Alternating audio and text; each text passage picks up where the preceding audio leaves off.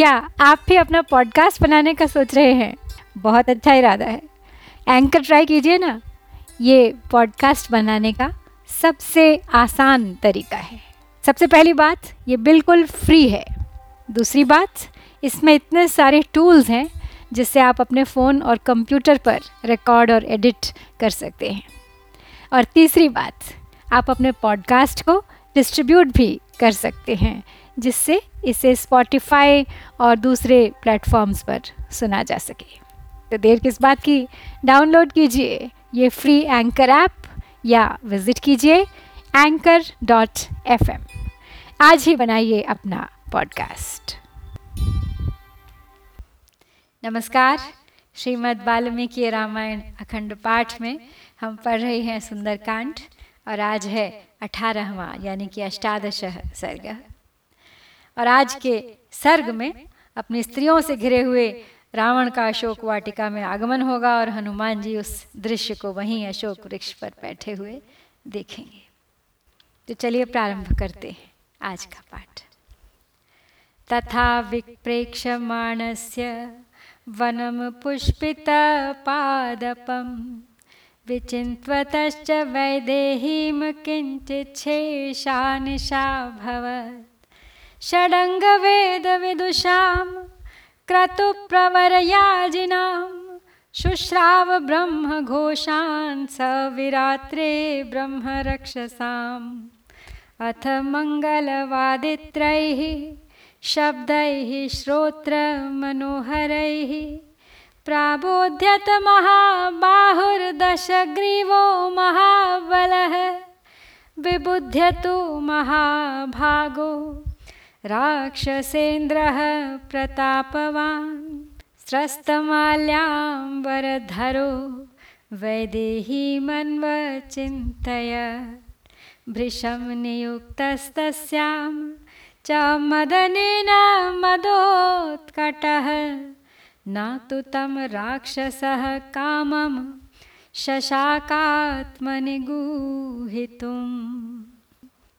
तो हनुमान जी फूले हुए वृक्षों से सुशोभित उस वन की उस वृक्ष पर बैठे बैठे शोभा देखते रहे और विदेह नंदिनी का अनुसंधान करते हुए हनुमान जी की वह सारी रात प्रायः बीत चली।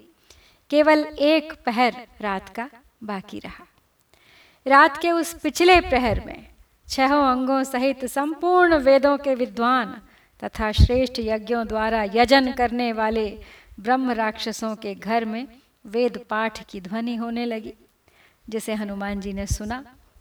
तदनंतर मंगल वाद्यों तथा श्रवण सुखद शब्दों द्वारा महाबली, महाबाहु दशमुख रावण को जगाया गया। जागने पर महान भाग्यशाली एवं प्रतापी राक्षस राज रावण ने सबसे पहले विदेह नंदिनी सीता का चिंतन किया। उस समय नींद के कारण उसके पुष्पहार और वस्त्र अपने स्थान से खिसक गए थे। वह मदमत्त निशाचर काम से प्रेरित हो सीता के प्रति अत्यंत आसक्त हो गया था। अतः उस काम भाव को अपने भीतर छिपाए रखने में असमर्थ हो गया था। स सर्वाभरणैर्युक्तो। बिभ्रश्रियमनुत्तमां तां नगैर्विविधैर्जुष्टां सर्वपुष्पफलोपगैः।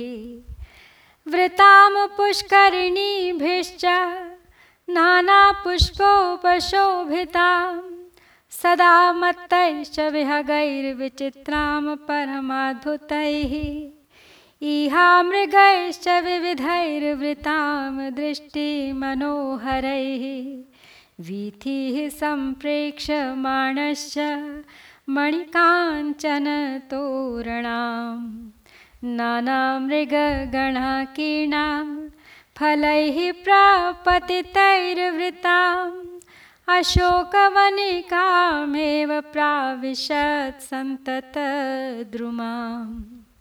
अङ्गनाः शतमात्रं तु तं व्रजन्तम् अनुव्रजन् महेन्द्रमिव पौलस्त्यम् देवगंधर्वयोषितः तो अब रावण का वर्णन हो रहा है, नींद से जगा लिया गया है उन्हें। सब प्रकार के आभूषण धारण किए हुए हैं और परम शोभा से संपन्न है और अशोक वाटिका की ओर चल दिया है। तो जैसे ही उसने अशोक वाटिका में प्रवेश किया, जो सब प्रकार के फूल और फल देने वाले भांति भांति के वृक्षों से सुशोभित थी, नाना प्रकार के पुष्प उसकी शोभा बढ़ा रहे थे। बहुत से सरोवरों द्वारा जो वाटिका घिरी हुई थी, सदा मतवारे रहने वाले परम अद्भुत पक्षियों के कारण उसकी विचित्र शोभा हो रही थी। कितने ही नयनाभिराम क्रीड़ा मृगों से भरी हुई वह वाटिका भांति भांति के मृग समूहों से व्याप्त थी। बहुत से गिरे हुए फलों के कारण वहाँ की भूमि ढक गई थी। पुष्प वाटिका में मणि और सुवर्ण के फाटक लगे थे और उसके भीतर पंक्तिबद्ध वृक्ष बहुत दूर तक फैले हुए थे। वहाँ की गलियों को देखता हुआ रावण उस वाटिका में घुसा। जैसे देवताओं और गंधर्वों की स्त्रियाँ देवराज इंद्र के पीछे चलती हैं, उसी प्रकार अशोक वन में जाते हुए पुलस्त्य नंदन रावण के पीछे पीछे लगभग एक सौ सुंदरियाँ चल रही थी।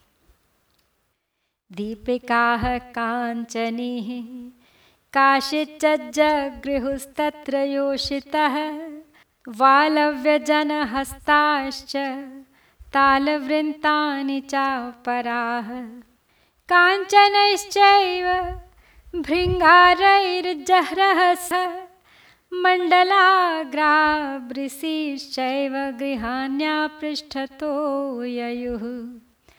काचित् रत्नमयीं पात्रीं पूर्णामपानस्य भ्राजति दक्षिणा दक्षिणेनैव तदा जग्राहपाणिना राजहंसप्रतीकाशं छत्रं पूर्णशशिप्रभं सौवर्णदण्डं परा।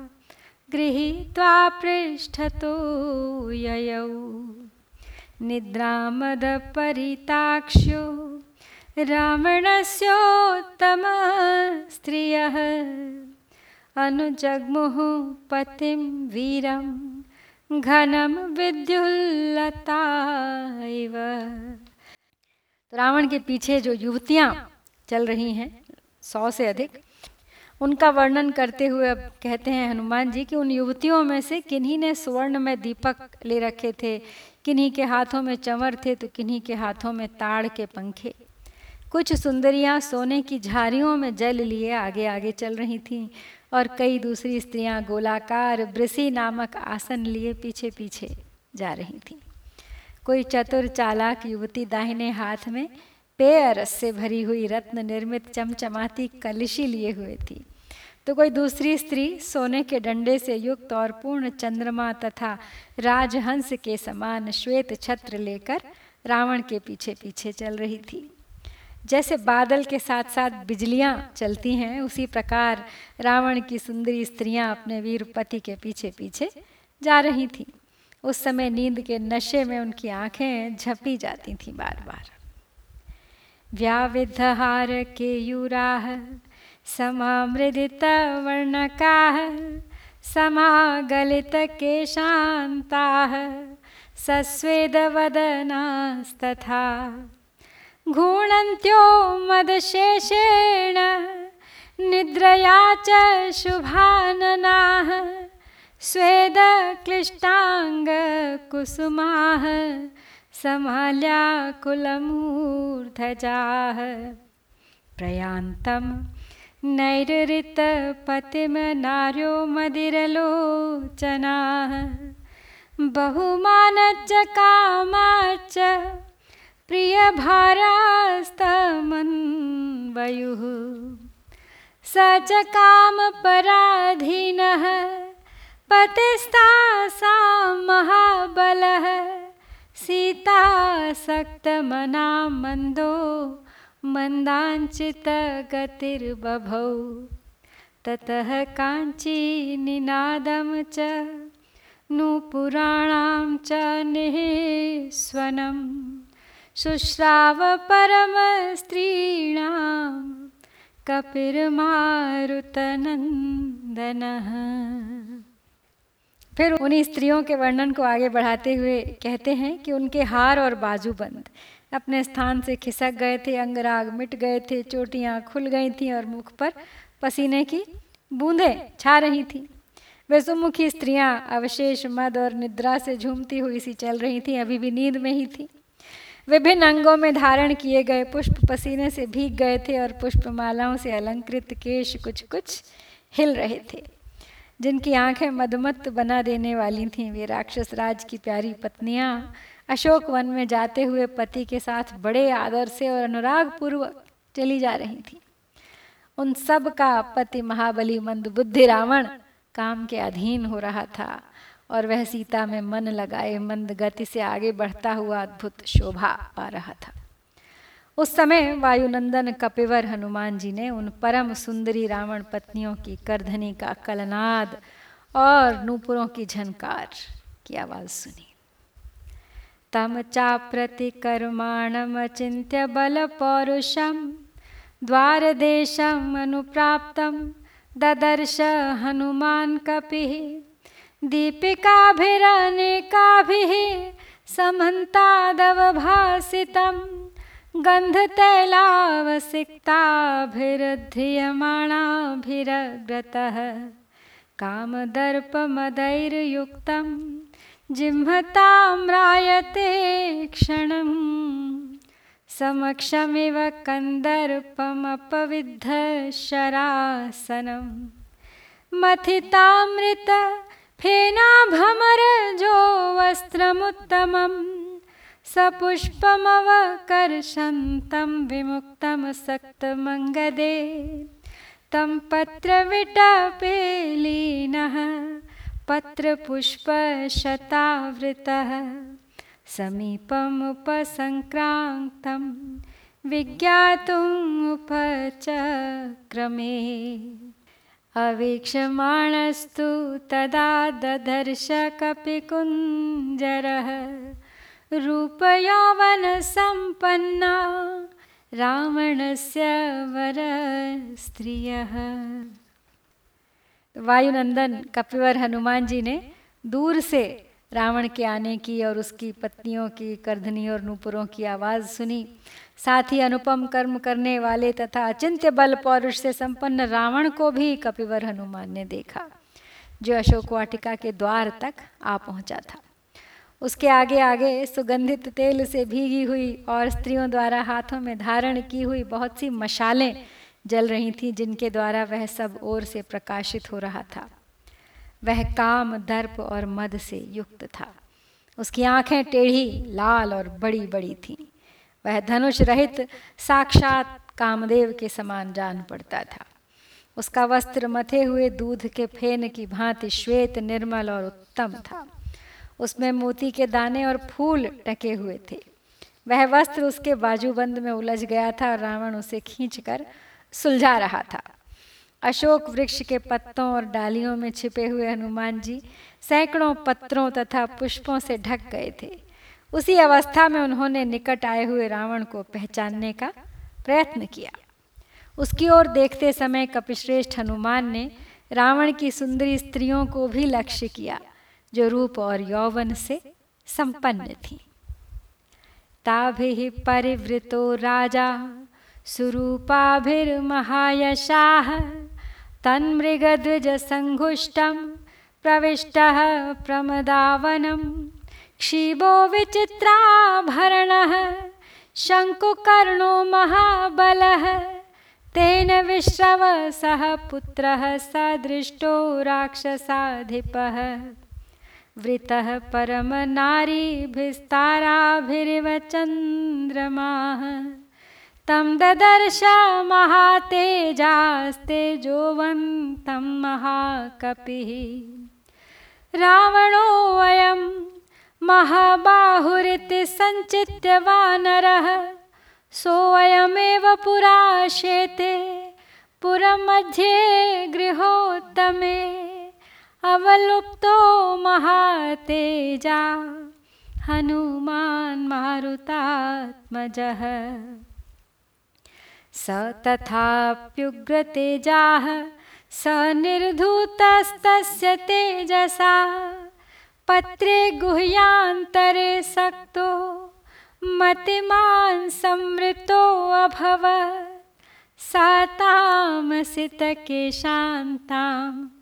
शान्तां सुश्रोणीं संहतस्तनीं दिदृक्षुरसितापाङ्गीमुपावर्तत रावणः तो उन सुंदर रूप वाली युवतियों से घिरे हुए महायशस्वी राजा रावण ने उस प्रमदावन में प्रवेश किया, जहाँ अनेक प्रकार के पशु पक्षी अपनी अपनी बोली बोल रहे थे।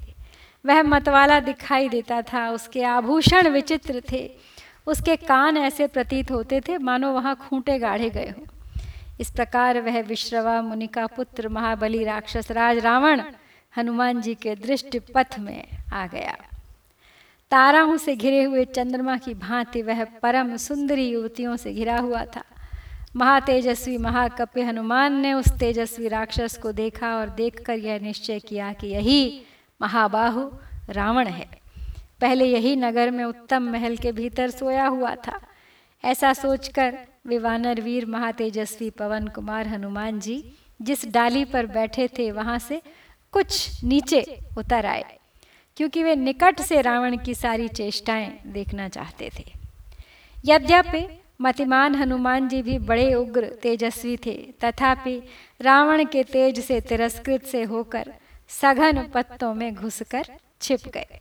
उधर रावण काले केश और कजरारे नेत्र वाली सुंदरी सीता को देखने के लिए उत्सुक हो, उनके पास पहुँच गया। इस प्रकार श्री वाल्मीकि निर्मित आर्ष रामायण आदि काव्य के सुंदर कांड में अठारहवा सर्ग यहाँ पर पूरा होता है। इत्यार्षे श्रीमद् रामायणे वाल्मीकि आदि वाल्मीकिये आदिकाव्ये सुन्दरकाण्डे अष्टादशः सर्गः। ॐ श्रीसीतारामचन्द्राभ्यां नमः।